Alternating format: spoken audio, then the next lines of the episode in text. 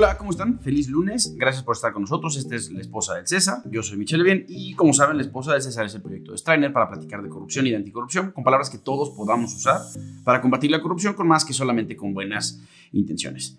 Todos los programas, y este no es la excepción, tenemos una noticia, un caso y una tipología. La noticia de hoy tiene que ver otra vez con Rafael Correa. Bueno, Rafael Correa, ya lo platicamos en otro episodio, como saben, es expresidente de Ecuador y bueno, lo que platicamos la última vez que hablamos de él también en las noticias es que él se había, renunciado y se había refugiado en Bélgica, estaba escondido en Bélgica. Interpol participó en ciertas cuestiones. Al final, el señor sigue estando en Bélgica, ya que su esposa también es belga. Entonces, es un poco complicado moverlo de ahí. Pero eh, la, noticia ahora, que salió hoy en la mañana, es que se, se lo va a juzgar in absentia. Como ya hemos platicado en otro programa diferente, los juicios in absentia son poco comunes. Es algo que se usa poco, principalmente por un tema de derechos humanos. La verdad es que sería de pésimo gusto, sería muy malo que a mí me llevaran a juicio si yo no puedo estar presente, porque yo no puedo estar presente para defenderme, para escuchar mis acusaciones, para confrontar a mis acusadores. Entonces, esto es un recurso que los países eh, serios, los países con un estado de, de derecho robusto, usan muy poco y lo dejan para casos extremos. Por ejemplo, cuando, inclusive cuando tenemos cuestiones de criminales de guerra, casos de corrupción, se, las cortes internacionales se lo piensan un par de veces antes de hacer un juicio in absentia. ¿Por qué? Porque no es poca cosa. Pues bueno, eh, ahora el anuncio es que en Ecuador sí se va a hacer un juicio in absentia a Rafael Correa por los casos de corrupción. Y la razón que dan, eh, bueno, es una razón muy complicada, pero básicamente es muy difícil acceder a él, eh, traerlo a la justicia, pero se tiene que hacer justicia. Y, pareciera tonto, pareciera pues un ejercicio más o menos vacío, pero el hecho de que un tribunal juzgue in absentia a, una persona por actos de corrupción, quiere mandar, lo más probable es que quieren mandar el mensaje de un Estado de derecho robusto y un Estado, un país en el que se aplican las leyes. Bueno, vamos en orden. Para recordar un poquitín, en 2013, eh, Correa presuntamente eh, utilizó fondos para su campaña presidencial que venían de sobornos. Esencialmente lo acusan de haber utilizado 8 millones de dólares para, para financiar su campaña presidencial y ese dinero no vino, como normalmente se hace, del dinero de la gente, de, los impuestos, sino que vino de sobornos. Entonces, pues ya sabemos eh, esta estratagema en la que el funcionario público corrupto recibe dinero de sobornos y en vez de quedarse con ese dinero de sobornos, lo utiliza para conseguir más poder. Porque esta gente es fenomenal. Bien, pues en este caso, todo esto salió a la luz em, derivado de la investigación de Odebrecht y ahí es donde se le vincula a él y a otros 20 empresarios y funcionarios públicos de Ecuador con la empresa brasileña. Esencialmente, Odebrecht pagó estos 8 millones de dólares para que Correa se reeligiera, presuntamente. A cambio de esto, Odebrecht recibió, y bueno, otras empresas que también participaron, pero mayormente Odebrecht, recibieron contratos públicos. Es un esquema muy básico, te doy dinero, me das contratos, yo gano más dinero.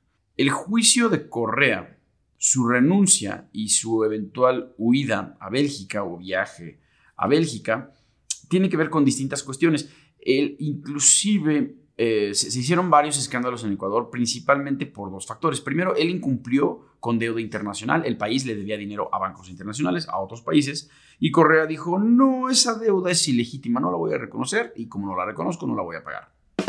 Pero bueno, eso pasó y además recortó el valor del papel gubernamental. Para los que no lo sabemos, recordamos un poquito. Papel gubernamental es la forma en la que le llamamos en el argot a la deuda pública. El gobierno dice, por favor, público, présteme dinero, pueden ser personas de su país o de otros lugares, préstame dinero, si me das, digamos, 100 dólares, en 30 años te voy a devolver 120.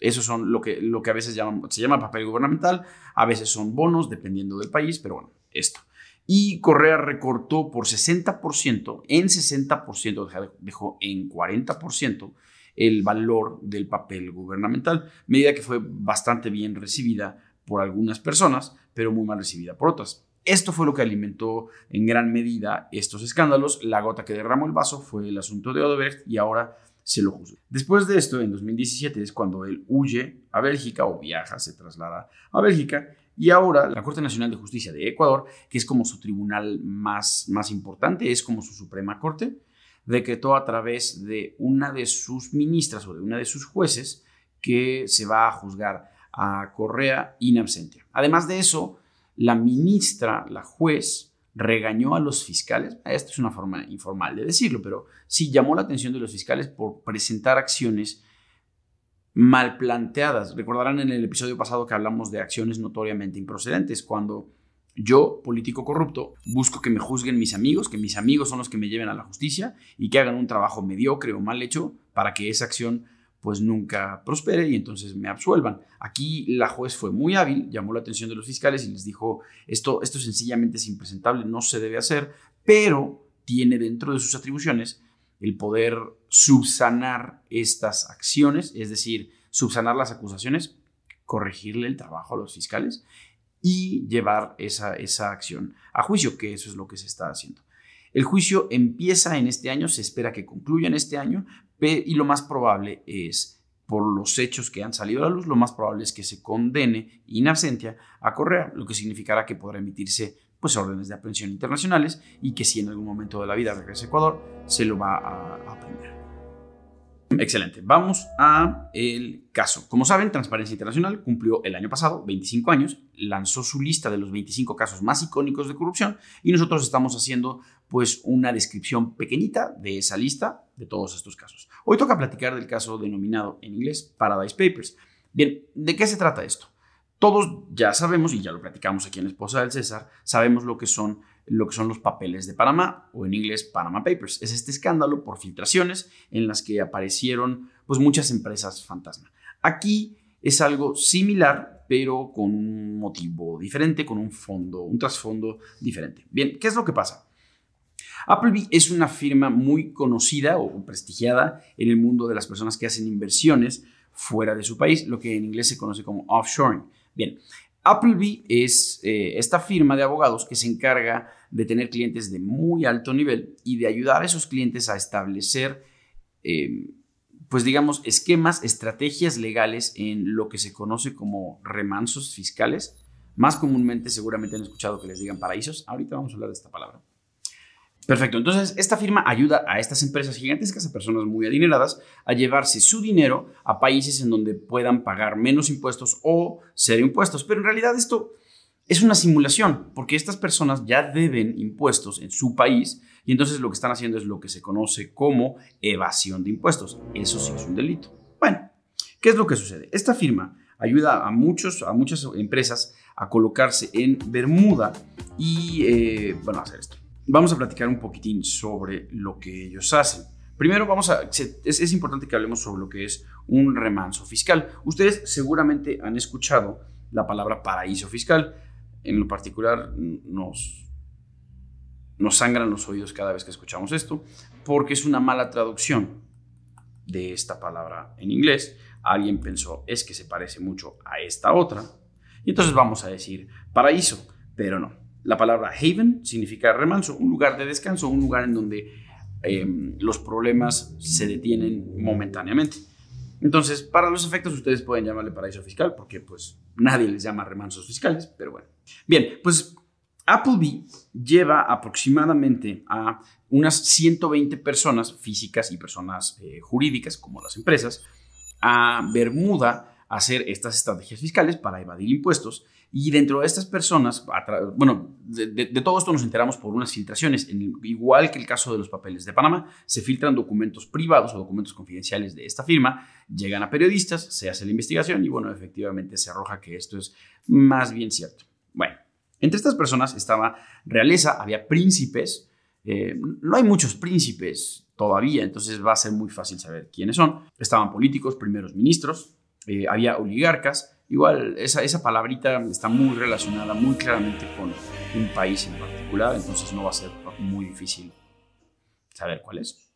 Em, había estrellas de Hollywood y había empresas internacionales. Y aquí es donde la cosa ya se empieza a poner pues muy escandalosa. Entre esas empresas, de la, más, la, la, que peor se portó fue Apple.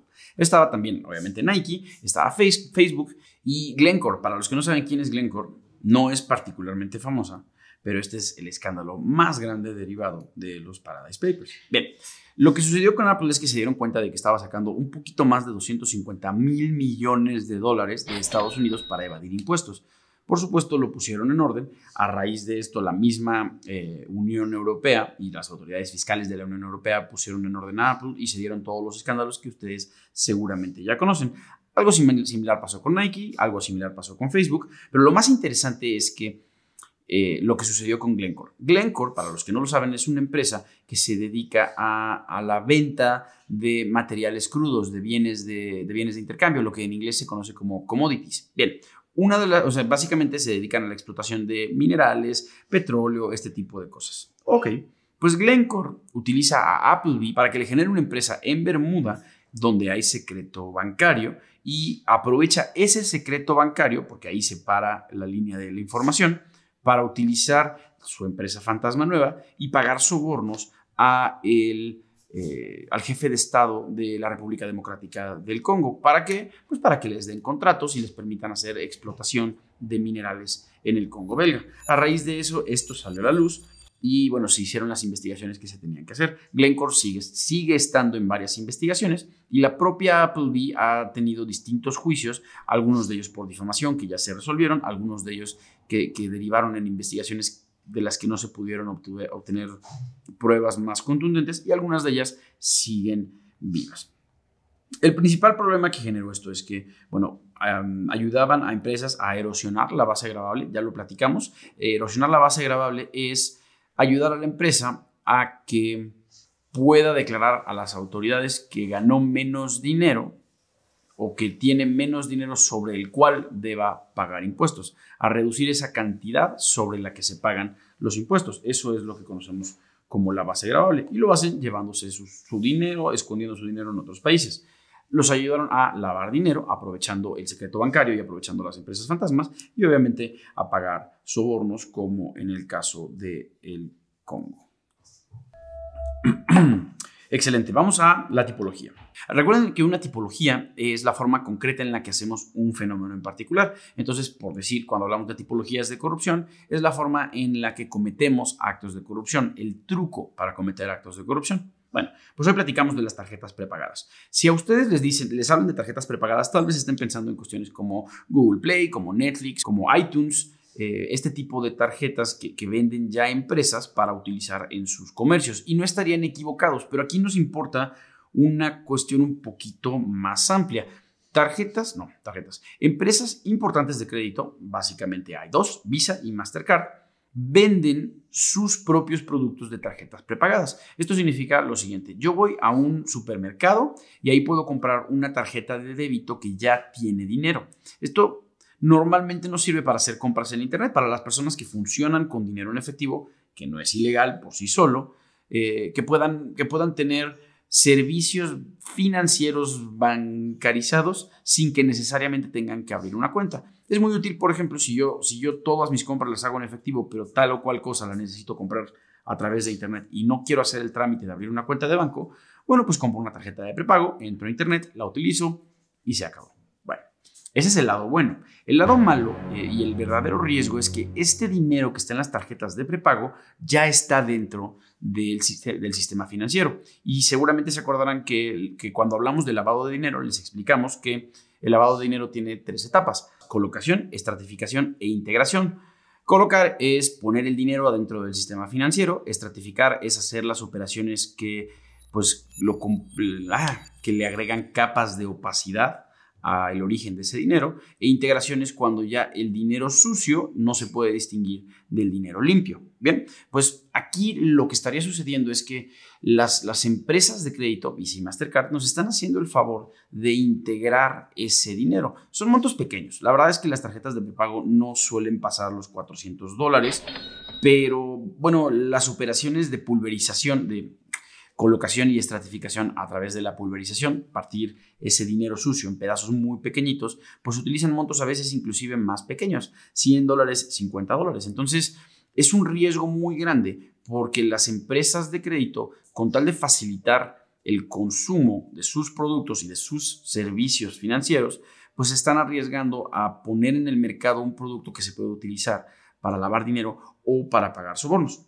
¿Cómo se puede ya, cómo se, ve esto en la realidad? Estas tarjetas solo se suelen vender en efectivo. Entonces, si yo quisiera, por decir, pagar 100 mil dólares a un soborno sin tener que utilizar otras plataformas tipo Bitcoin o sacar el dinero del país, simplemente tengo que, que hacer ese gran esfuerzo de pulverización a la inversa, partir mi dinero sucio en efectivo en muchos pedacitos, comprar muchas de estas tarjetas, que por cierto distintos países establecen distintos límites, hay lugares en los que puedo comprar las que yo quiera, em, y volver a unificar estos fondos que ya están en el sistema financiero a una sola cuenta que puede estar en otro país. En pocas palabras, e, estas empresas, con el ánimo de facilitar ciertas cosas que son buenas, pues también facilitan actos que pueden ser muy, muy malos.